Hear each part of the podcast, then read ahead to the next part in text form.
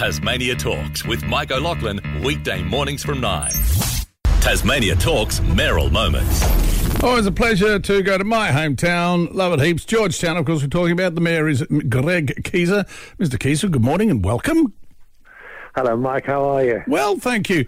Listen, too, there's a lot of buzz around the place at the moment, but let's first of all talk about compulsory voting. Um, that was sort of snuck into a media release from Nic Street. Yeah, look, it's certainly not a new topic by any stretch of the imagination. It's been debated for the better part of a decade.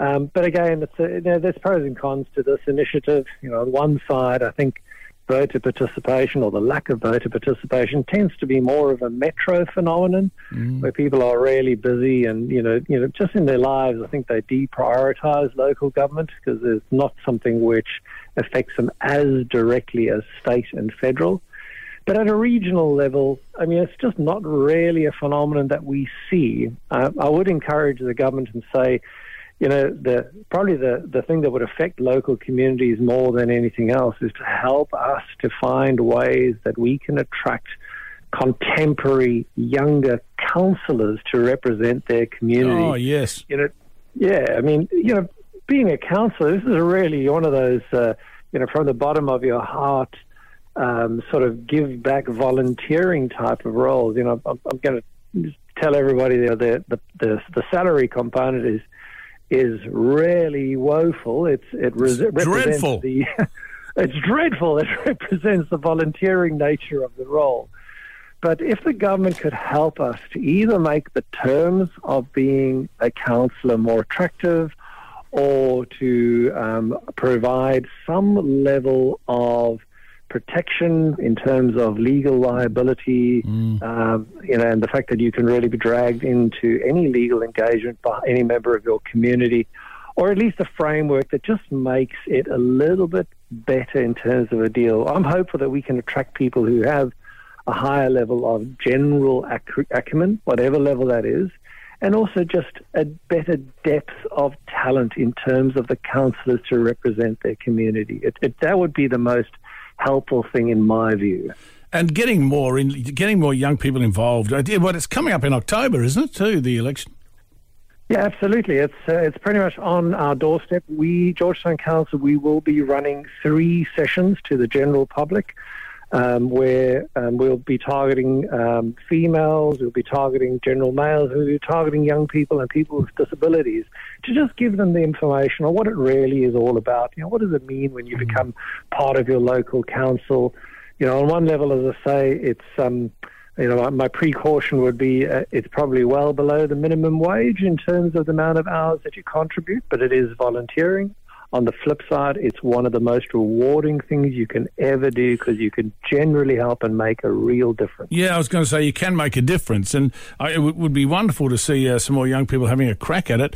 Overall, um, what, what, did you feel about the election? The, a wrap up from uh, from Greg Kieser's point of view.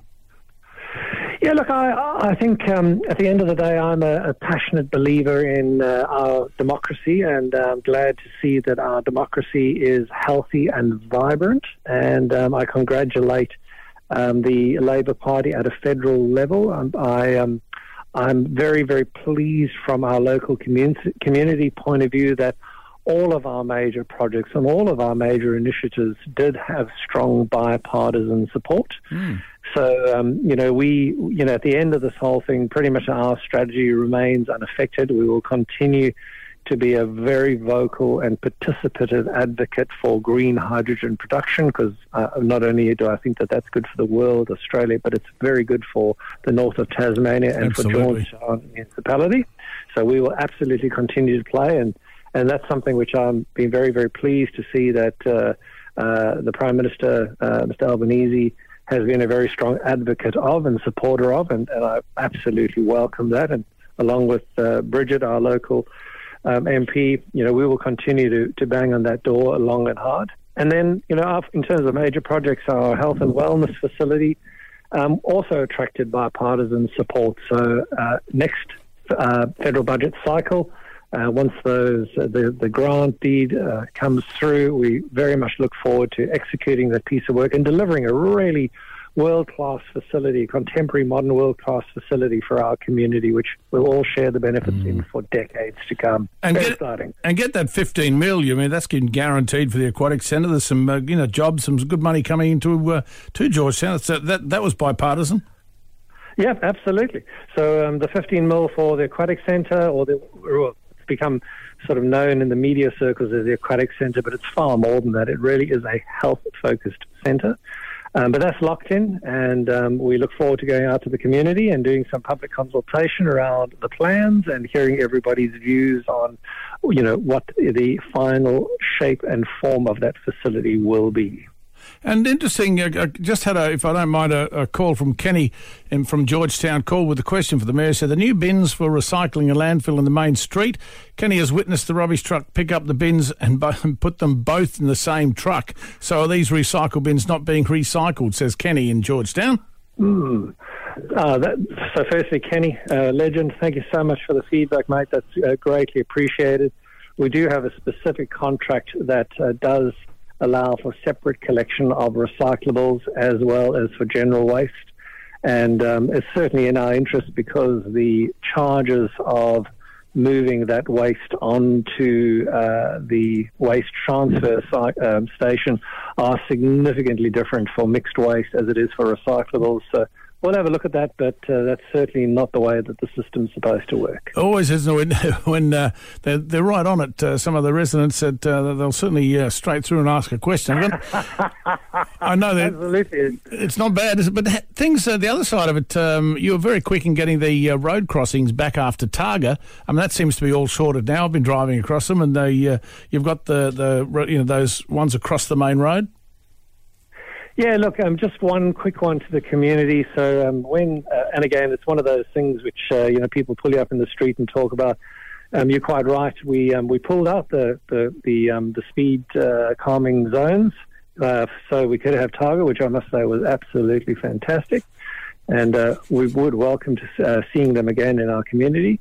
Um, but uh, when it came time to re-bolt them down, we had all sorts of issues uh, with uh, firstly securing the right type of anchor and then um, uh, getting them to work. So we ended up asphalting them back in place for a permanent fixture.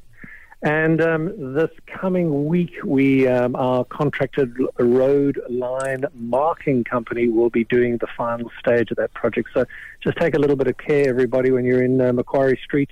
Uh, they're not mm. currently marked. Please keep uh, your eye out for pedestrians and be particularly vigilant. And uh, how are you going with that update on the major projects? I've noticed that uh, you've, you, there's a lot of crew working on the, the bike paths and the footpaths, etc., uh, leading sort of from un- under the bridge, under the road there by the roundabout. Yes, so um, the our path works and all the connecting trail stuff is close to wrap up, so wrapping up. So we almost have a tick in that box. And I think that opens up the community and makes our shared spaces far more functional. So again, that's a, a um, that is a grant, both state and federal, which we've applied.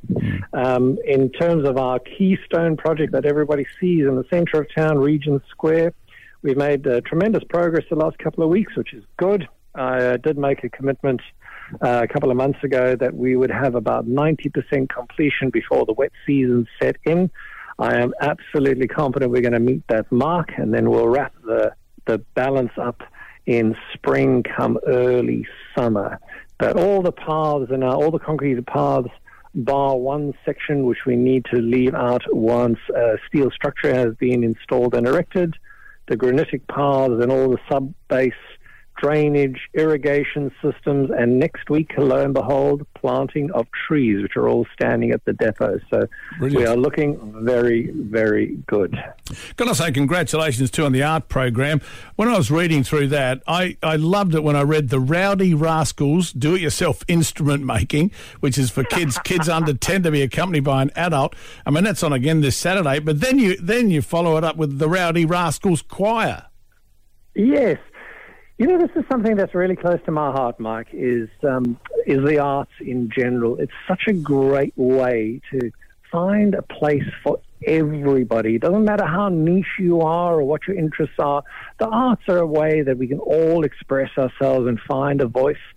So um, this is the first sort of foray into us having a community-oriented arts program.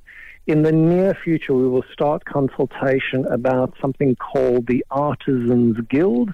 And the Artisans Guild is effectively finding a place and a space for all the makers of the George Town community. It doesn't matter whether you're a blacksmith or a woodturner or a carpenter or a potter, you name it, doesn't matter, uh, or painter or traditional drawer.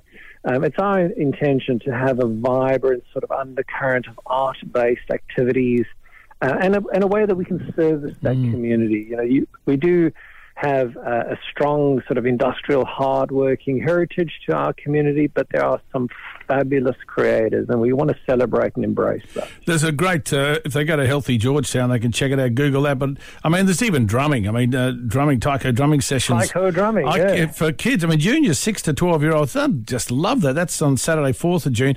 But they want to find out more about these. I mean, there's, there's so much there they can find out. Go to uh, Healthy George Town Art Program. They can Google that and find out more. Gee, there's a ton on. Greg, it's a pleasure talking to you, and I look forward to having a chat soon. Always, Mike. Thank you very much, and uh, good day to all your listeners. Good to talk to you. Greg Kieser, the Mayor of George Town Council, with Tasmania Talks. Tasmania Talks with Mike O'Loughlin, weekday mornings from 9.